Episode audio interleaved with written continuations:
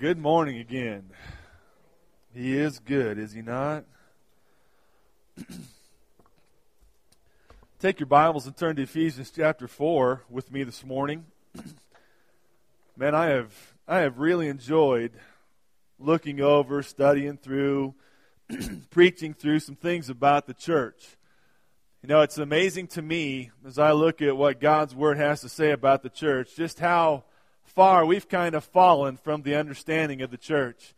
Uh, I mean, literally, in general, overall, uh, there's kind of a bad taste about the church, even within the church, which is kind of ironic, isn't it? I mean, it's funny to me to hear people talk bad about the church when Scripture, for the most part, has incredible things to say about the church. Not bad things, not hopeless things, not negative things, but great things about the church. It's amazing to me to hear people that are born again believers or so called born again believers talk about how they see the church as irrelevant today. You know, we talked about that a, a few weeks ago. We talked about Ephesians chapter 1, where it says that we are the body of Christ, the fullness of Him who fills all in all. And how we talked about the fact that as Christ is filling all in all in this world to accomplish His will in this world, literally in every area of every nation, every life, every heart, every purpose, everything, the fullness of Him doing that is the church. In other words, He's working in us and through us to accomplish that work. That's incredible. Nothing irrelevant about that today, no matter what anyone says or what anyone claims, right? we talked a couple weeks ago about this call in Ephesians 4 to implore you to walk in a manner worthy of the calling with which you have been called, and talking about striving for that unity of the Spirit in the bond of peace. How God has called us, that, that call to walk in a manner worthy of the calling is that, that example of the scales, whereby we've been called with such a deep call in Jesus Christ out of death and into life, that our walk ought to be in a balance, at least, with the understanding of who we are in Christ Jesus, that we might walk together. I mean, our walk is important, and the church is important, and it's incredible to me to think of the potential of the church because I don't think we do very often. I think we spend most of our time thinking about what's going on between us and God or us and the world, and everybody else is at best second fiddle, but most of the time we don't even consider one another, right? We don't consider how we can impact another believer or how we can impact a lost person. And we certainly don't consider how the church as a body can be used by God to transform this world. We just don't give it that much consideration. Matter of fact, we've talked about this often over the years that I've been here about how we've fallen into this consumer mentality when we get up and we come together as the body of Christ. The consumer mentality that says, What do you got for me today? and the consumer mentality that says, well, listen, man, if you aren't a great preacher on this Sunday, I can go hear great preaching on the web, or I can go hear great preaching on TV, or I can go hear great preaching on the radio. So you better perform well, preacher boy. The music better be good, right? Preacher, even younger boy. Uh, you know, whatever we want to say, we better shape up or we're shipping out because it's all about us. What do you got for my kids? What do you got for me? You know, how are you going to feed me? What are you going to do for me? How are you going to comfort me? How are you going to pat me on the rear end so I feel better about myself? Blah, blah, blah, blah, blah, blah, blah, blah, blah.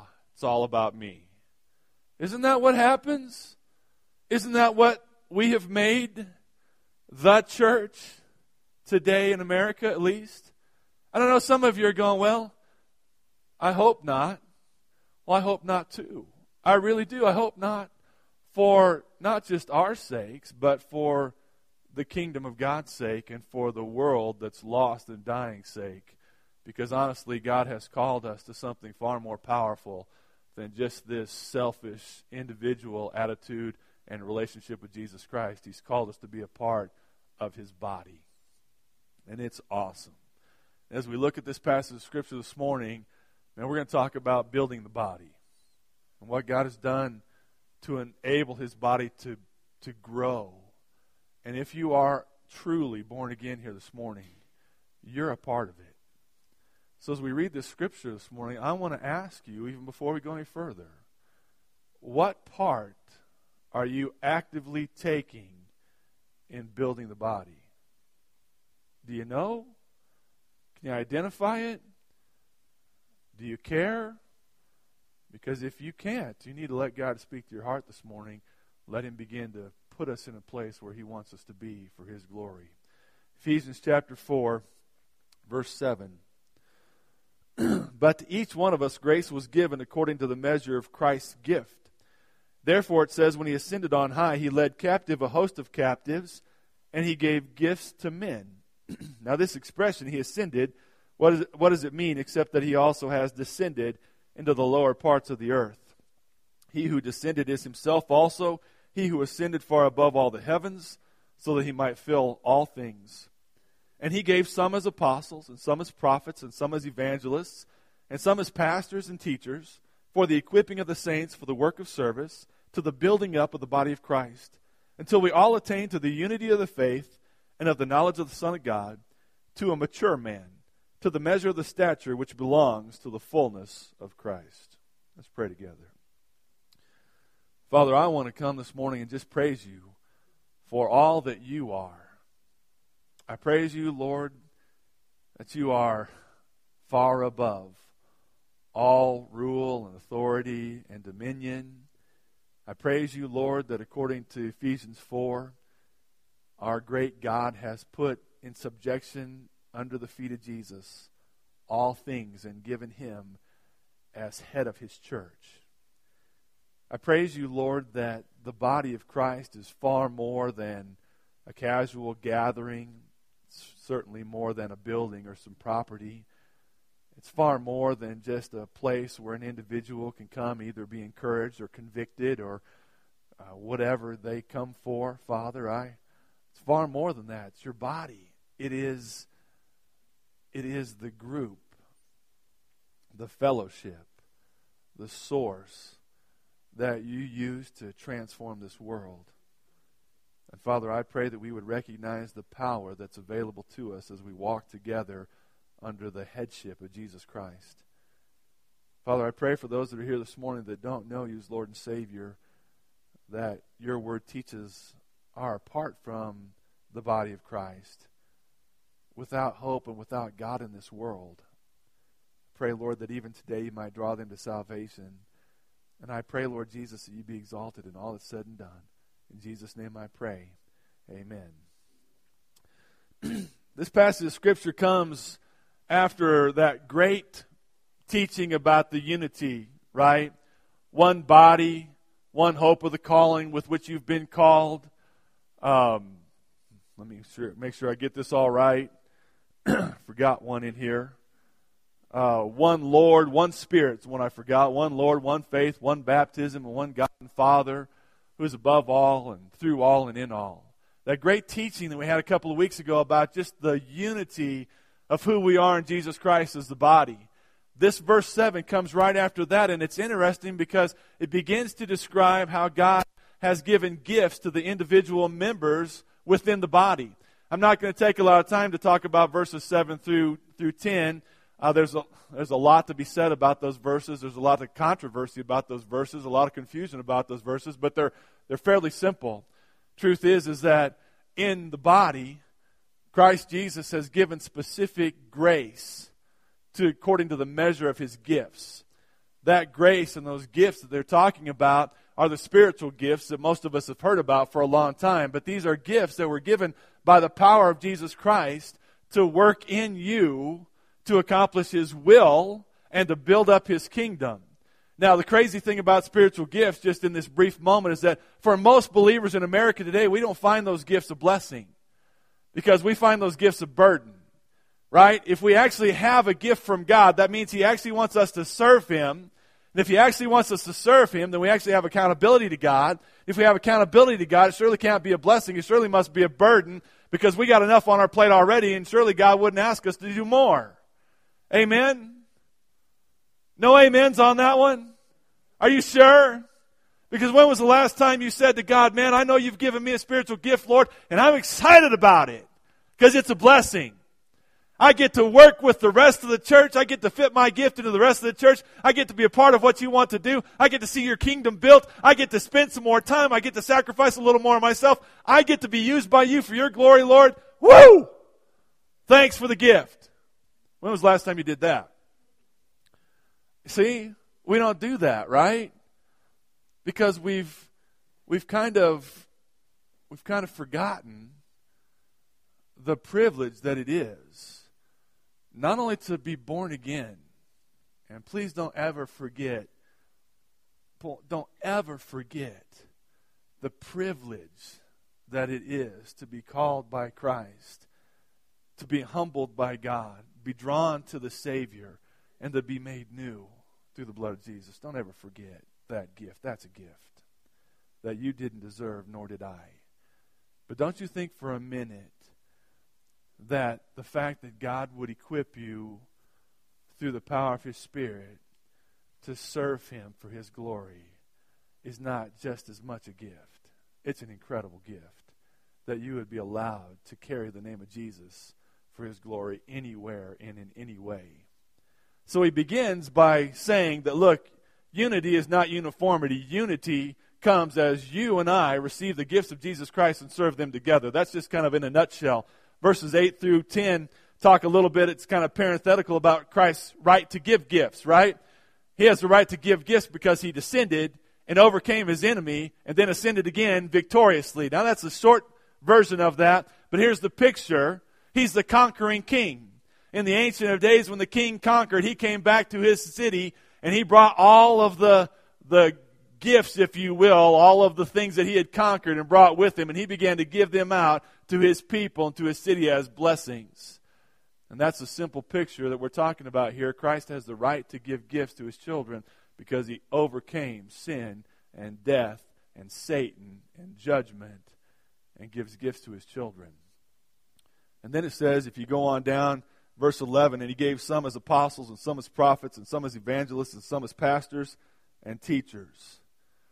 And he begins to say, I've given some as gifts to the church. These four offices, if you will, these four descriptions of gifts are gifts that he's not only given to individuals, he's gifted these men to do these ministries, but he's given these men as gifts to the church. Now, you talk about a complete 180 degree of understanding the fact that we could accept the reality that God has given in our life people to enable us to serve God is a 180 today. Don't you think? Because I'll be honest with you, you know, I've been in I've been in this ministry for a long time. I've served the Lord for a long time as a pastor. And it's not it's not always real common that people consider me a gift to them. I'll just be honest with you. And uh, that may be my fault at some pretty base levels. I don't know. But I'll just be honest with you as well. It's a real deep problem within the body of Christ. It's not just my problem.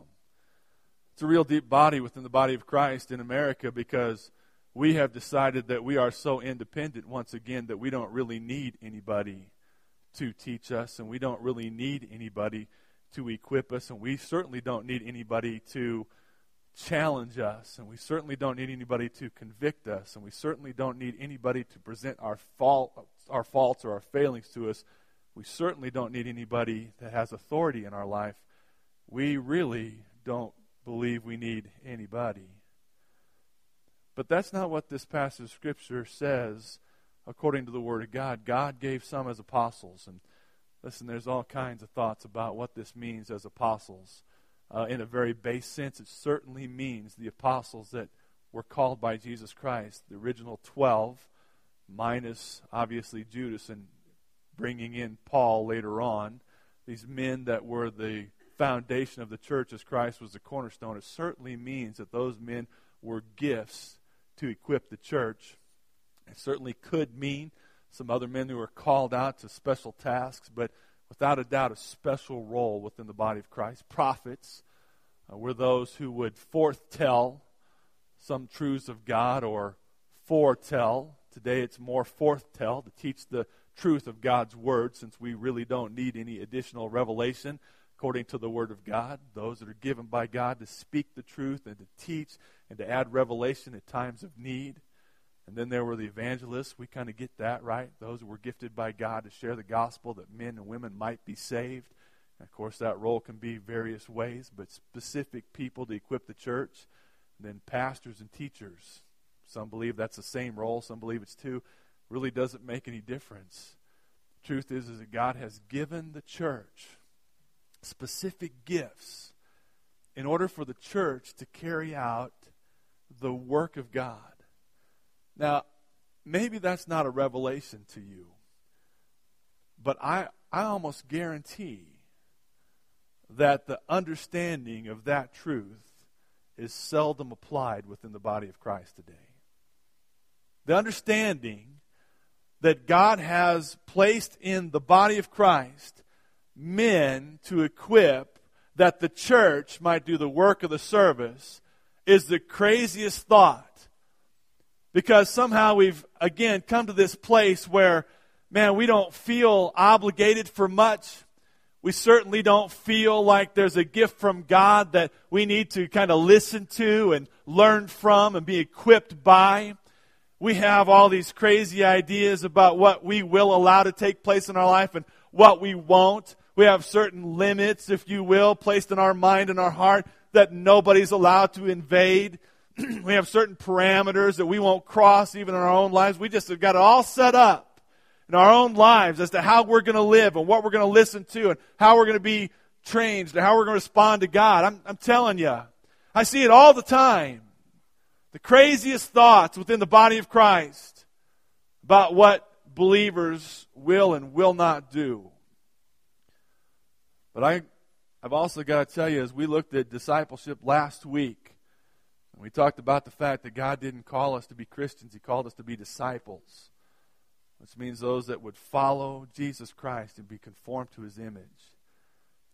I've got to tell you that many that claim to be born again today do not model that understanding of a relationship with Jesus Christ. Many within the body of Christ today have no desire to be a disciple. What they want is they want a puppet God. They want a God that they can put their hand inside and make him do what they want him to do. And if we're going to see God do the work within the body of Christ that he desires to do today, we better we better change our view of God.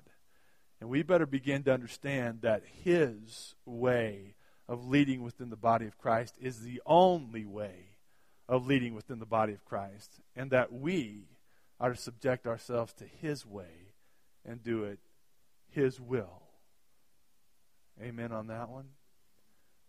Man, it says here that He's given these men, verse 12, for the equipping of the saints for the work of the service. Man, I love that thought.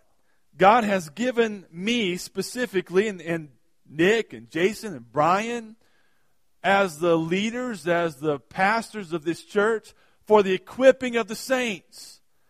That means I'm here to enable you to do what God has called you to do. I'm not here for you to tell me to do what God has called you to do. Did you know that? That's not what I'm here for. I'm not here for your beck and call. I'm not here for you to tell me you don't want to serve the Lord, so since you don't want to, why don't I do it for you? I'm not here for you to tell me to get busy and get that ministry done, and get busy and get that ministry done, get busy and get this thing done. I don't have the time. I couldn't have the time if I spent 24 hours a day doing everything that you need to do. I wouldn't have the time for all that God has raised up. And honestly, I spend far more time already doing other things than preparing to equip you for the work of the ministry. Because let's just be honest. There's a whole bunch of you here today that are not doing the work of service for the Lord. Amen? I'm not getting any amens today. I mean, I'm serious. You know, it's crazy to me that we have raised up a generation, maybe several generations of what I would call so called believers.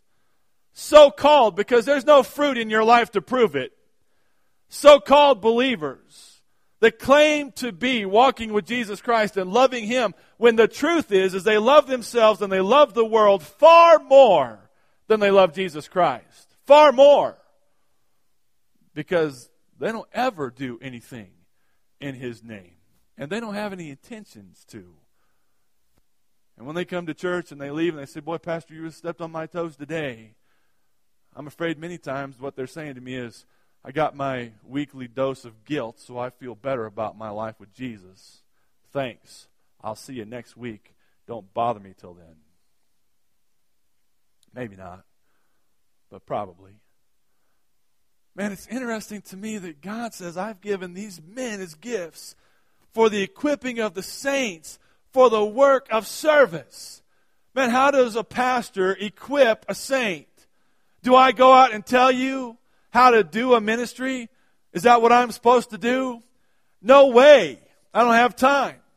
I couldn't tell you how to do every single ministry we have to do. I'd spend all my time describing. I'd have to go from cutting grass to painting a building to sharing the gospel to praying to ministering to the hungry or the needy or the broken or the hurting.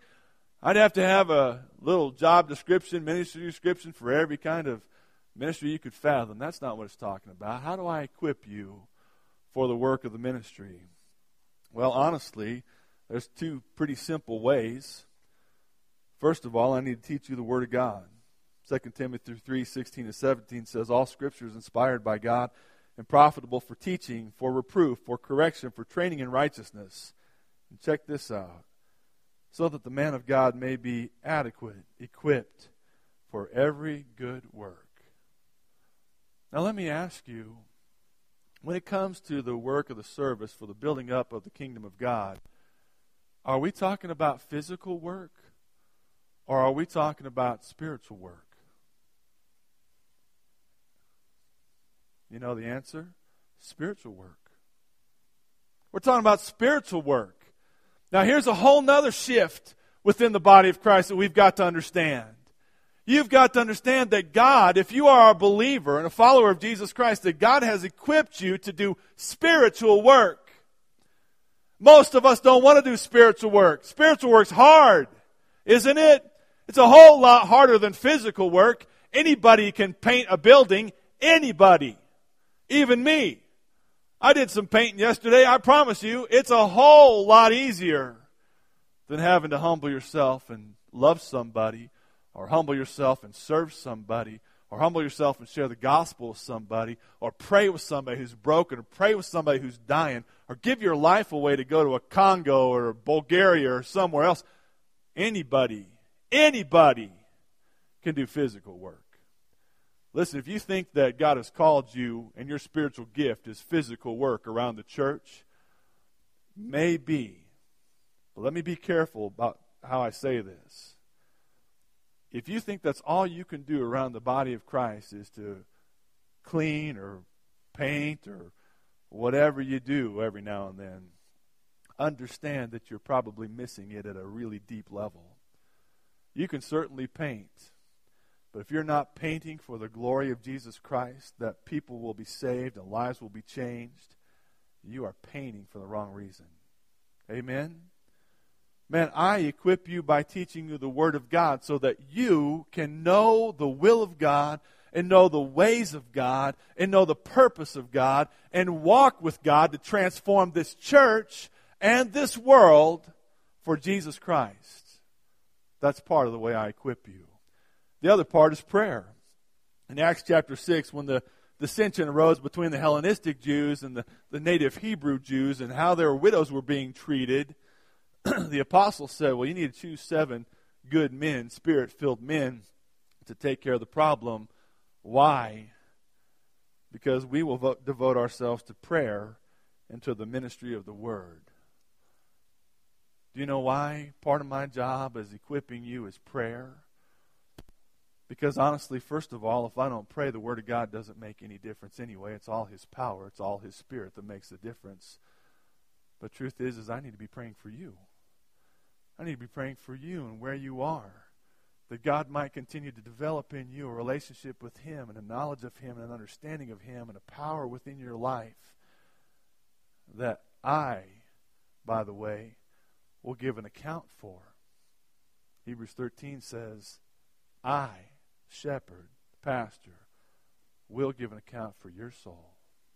Did you know that? Man, did you understand? Do you really get it? The fact that God has given me as a gift to you. And I'm not trying to be arrogant. Please, I hope you understand that I don't I don't very often ever see myself as a gift. It's not about me and my understanding. It's about reality. That God has given me as the pastor of this church as a gift to equip you for the work of the service to the building up of the body of Christ.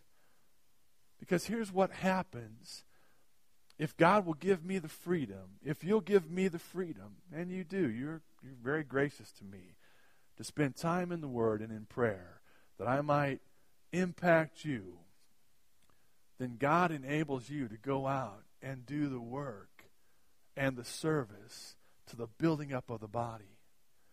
Man, God wants you, if you are a believer, to be about building up the body of Christ. Not just me. That's part of what I do, but He wants you, every single one of you believers, to be about the work of the service to the building up of the body of Christ. No excuses. I mean, you don't get to check out because you don't like the thought. You don't get to deny that just because you're lazy or just because you're selfish, or just because you're afraid. It doesn't make any difference. It's not my idea. God says, my job is to equip you, and your job is to do the work of the service and build up the kingdom. Well, what in the world does that mean? Well, again, two simple ways.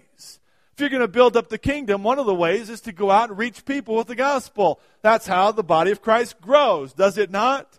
Every time somebody's born again, the body of Christ grows. Part of your job as being a disciple of Jesus Christ is to share the truth of Jesus Christ with the lost people in your lives. Your job, not my job. That's part of my job as an individual disciple of Jesus Christ, but that's your job. Second thing is, if you're going to build up the body of Christ, is you are responsible to help everybody else at College Heights grow in their relationship with Jesus Christ, strengthen in their walk with Jesus Christ, be encouraged in their struggles, grow in their faith, just strengthening the body. You are responsible. You for the work of the service to the building up of the body of Christ. Not just you, the body. Does that not once again show us the importance that God places on the body.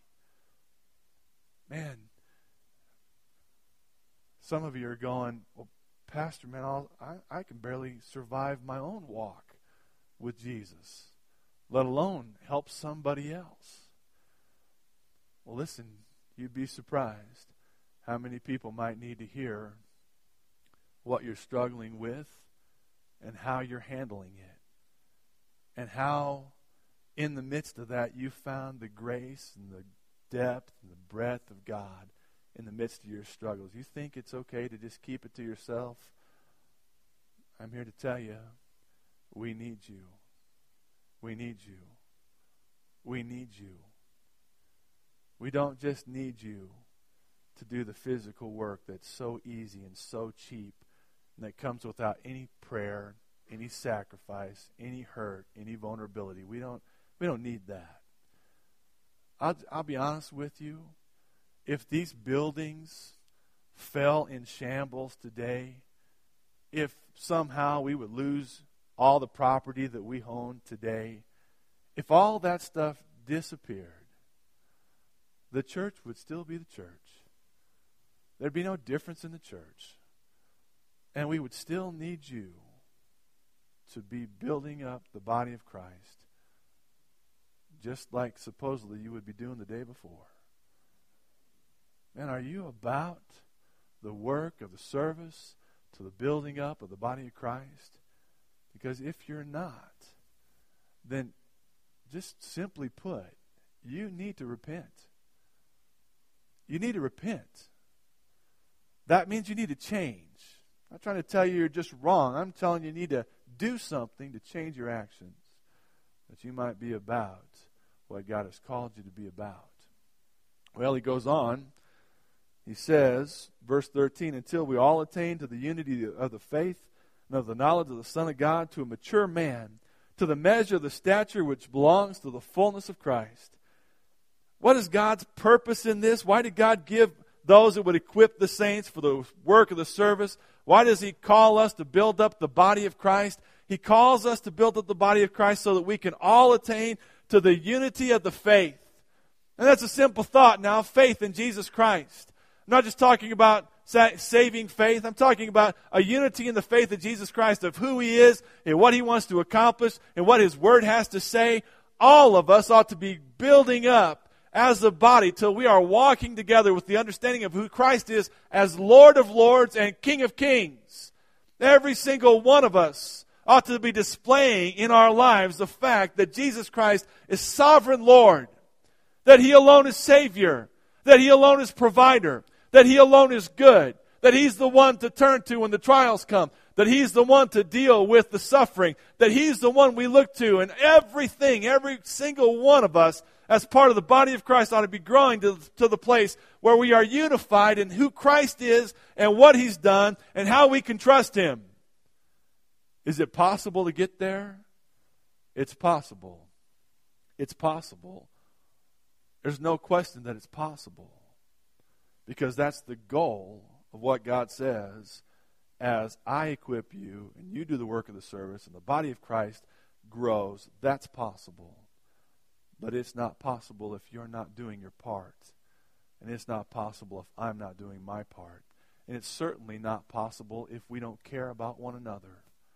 And if we don't care about the church, it's not possible. Man, he wants us to grow to the unity of the faith. And, and not only that, but he says, and of the knowledge of the Son of God.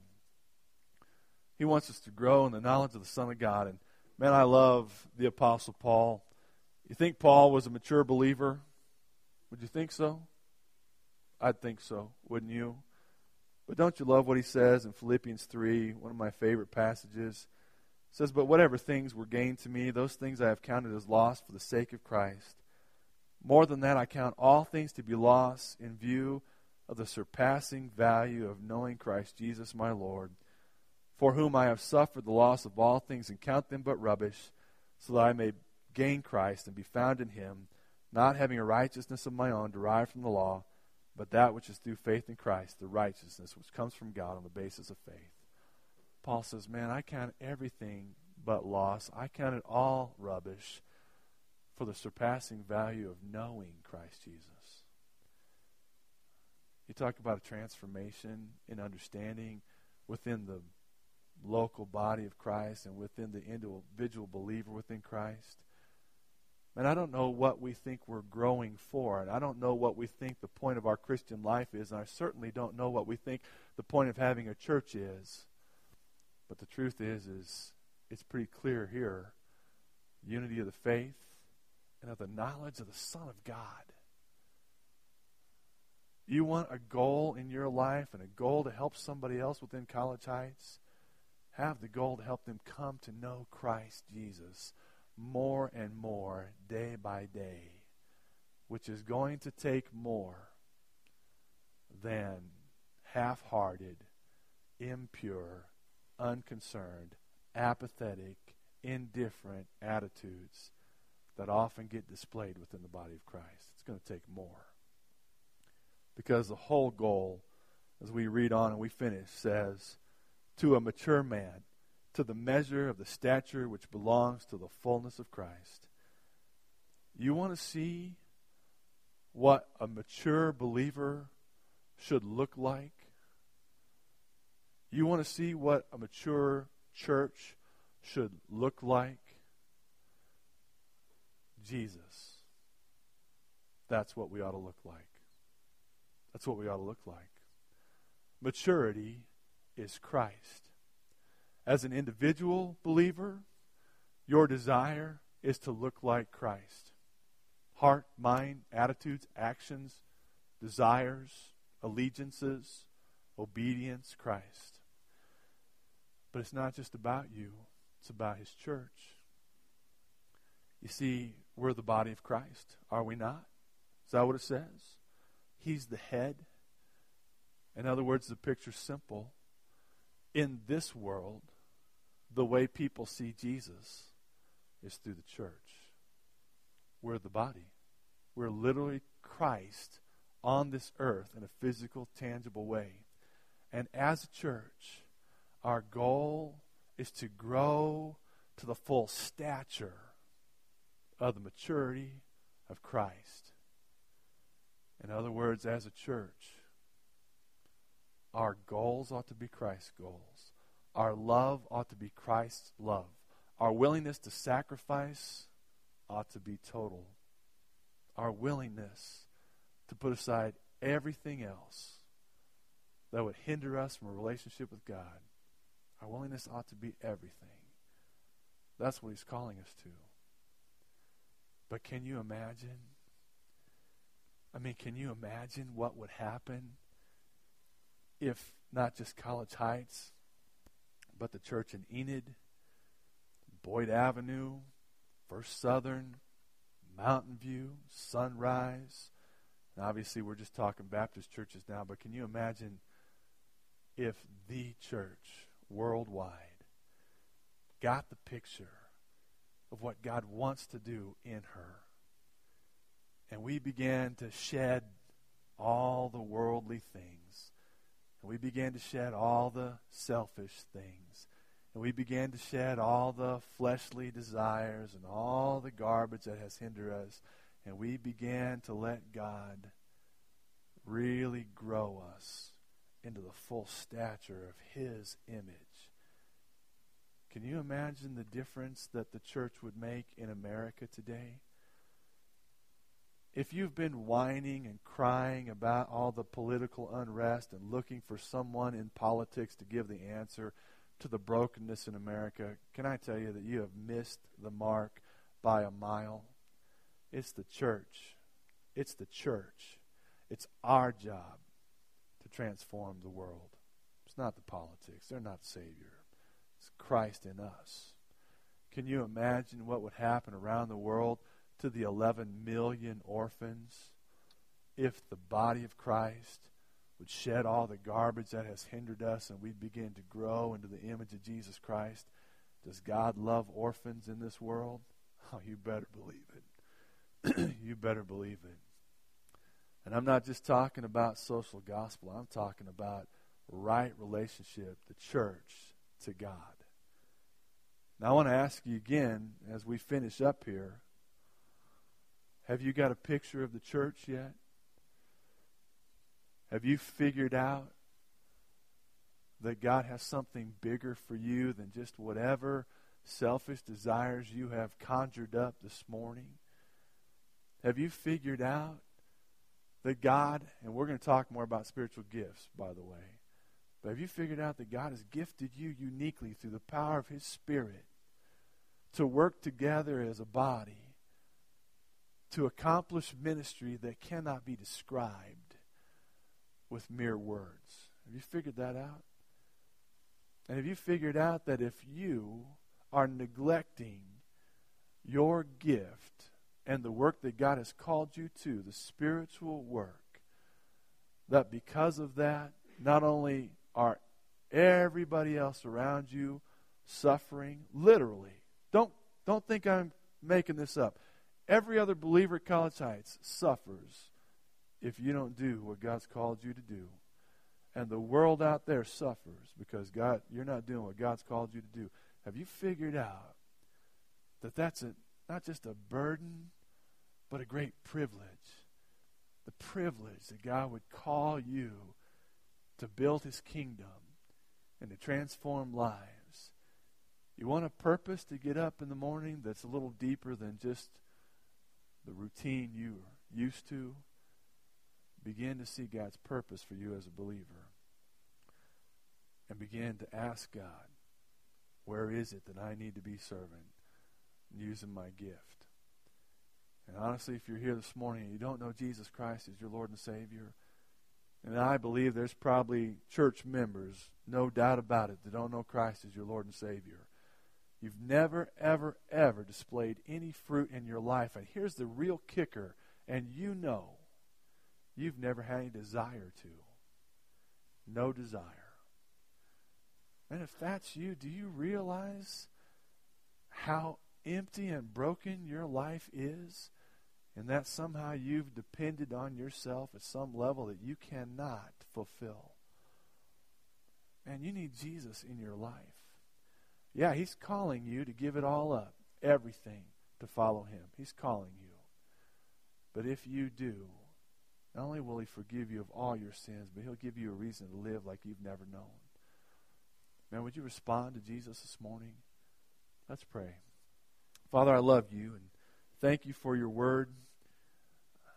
Lord, it's simple.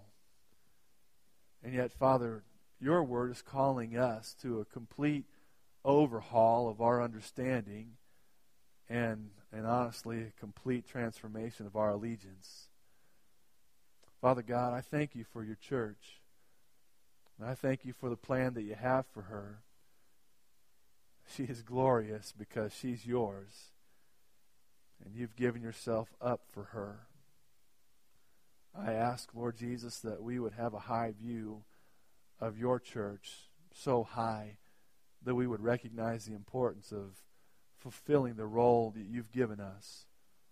And I ask for those that are here this morning that don't know Christ as Lord and Savior that, Father, they might recognize that Jesus died for their sins and rose again on the third day, that through faith in him they might be made new. They might be washed of their sins and become a new person, a child of God, and have everlasting life. Lord God, I pray for them that today might be the day of their salvation. I worship you, Father, and may you be exalted as we respond to you this morning. In Jesus' name I pray. Amen. Let's stand as we respond this morning.